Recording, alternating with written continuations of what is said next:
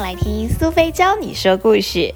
今天苏菲要跟大家分享的故事叫做《不要翻到下一页》。今天要学习的说故事技巧是一个很有趣的，我就叫你不要的方法。不管是叫你不要翻到下一页，还是我就叫你不要吃，我就叫你不要做。其实都是一种默默在鼓励对方就这么做吧的方法。虽然小刺猬不停的在每一页的绘本内容里头跟妈妈说着“妈妈不要翻到下一页”，可是因为妈妈的鼓励、妈妈的提问，或是小刺猬自己的好奇心，于是他就继续往下翻下去了。这会制造给读者或是听者一种觉得很神秘、想要继续探究的心情。所以，如果当你在说故事的时候，不妨也用用看这样子的方法。譬如说，就像小刺猬在翻书一样，你可以提示听故事的人，不要再翻到下一页了。又或者，你今天在叙述的是一个去寻宝的故事，你也可以不断的提示你的小读者或是你的小听众，千万不能再往前走了。又或者，你今天带着你的小听众、小读者进入了一间餐厅，你可以提示他，你千万不能再吃了哦。不过别忘了。在告诉他们不要再吃、不要再走、跟不要再翻下一页之前，必须要先跟他们说，这是一个非常有趣的故事。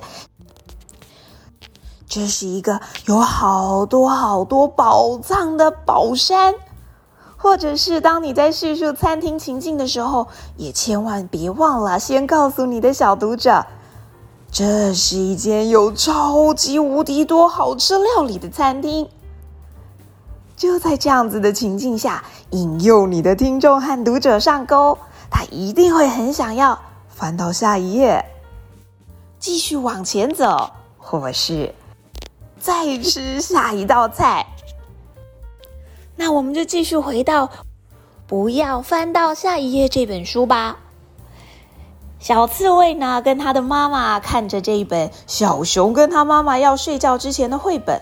哎，情境刚好吻合了，也就是因为这样子，所以小刺猬真的很想知道书中的小熊到底在睡觉之前会发生什么有趣的事情，究竟他会在睡觉之前做什么样的准备？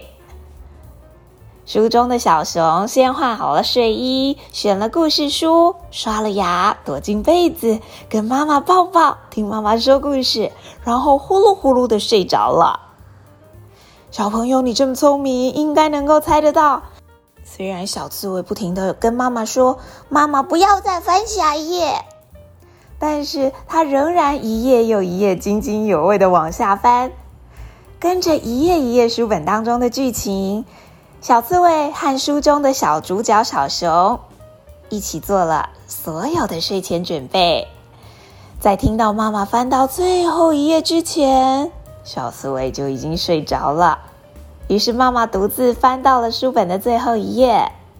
原来书中的小熊也呼呼大睡了。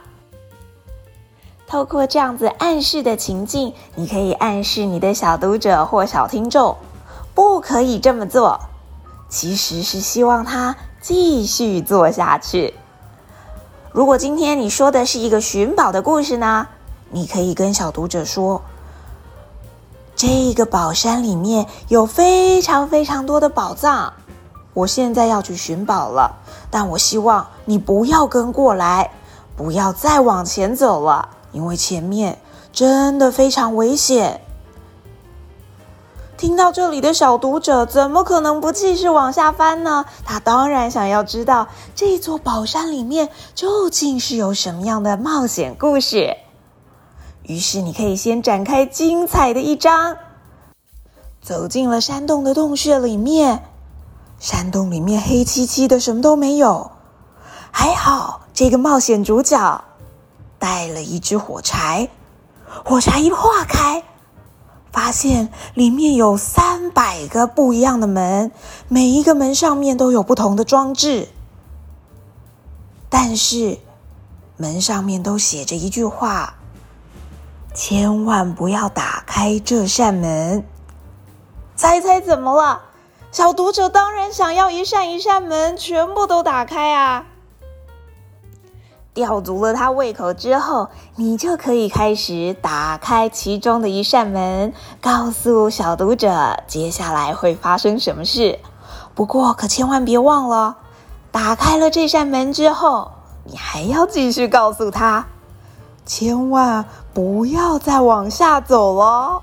这样子，你的小读者就会上钩，继续听着你把这个精彩的故事给说完哦。今天教你的这个方法是不是很有趣呢？透过告诉读者或是听众，千万不可以做，而让他们想要这么做。书中的小刺猬告诉你不要翻到下一页的同时，你是不是也想一页一页的继续读下去呢？下次不妨也试试看这样子说故事的方法吧。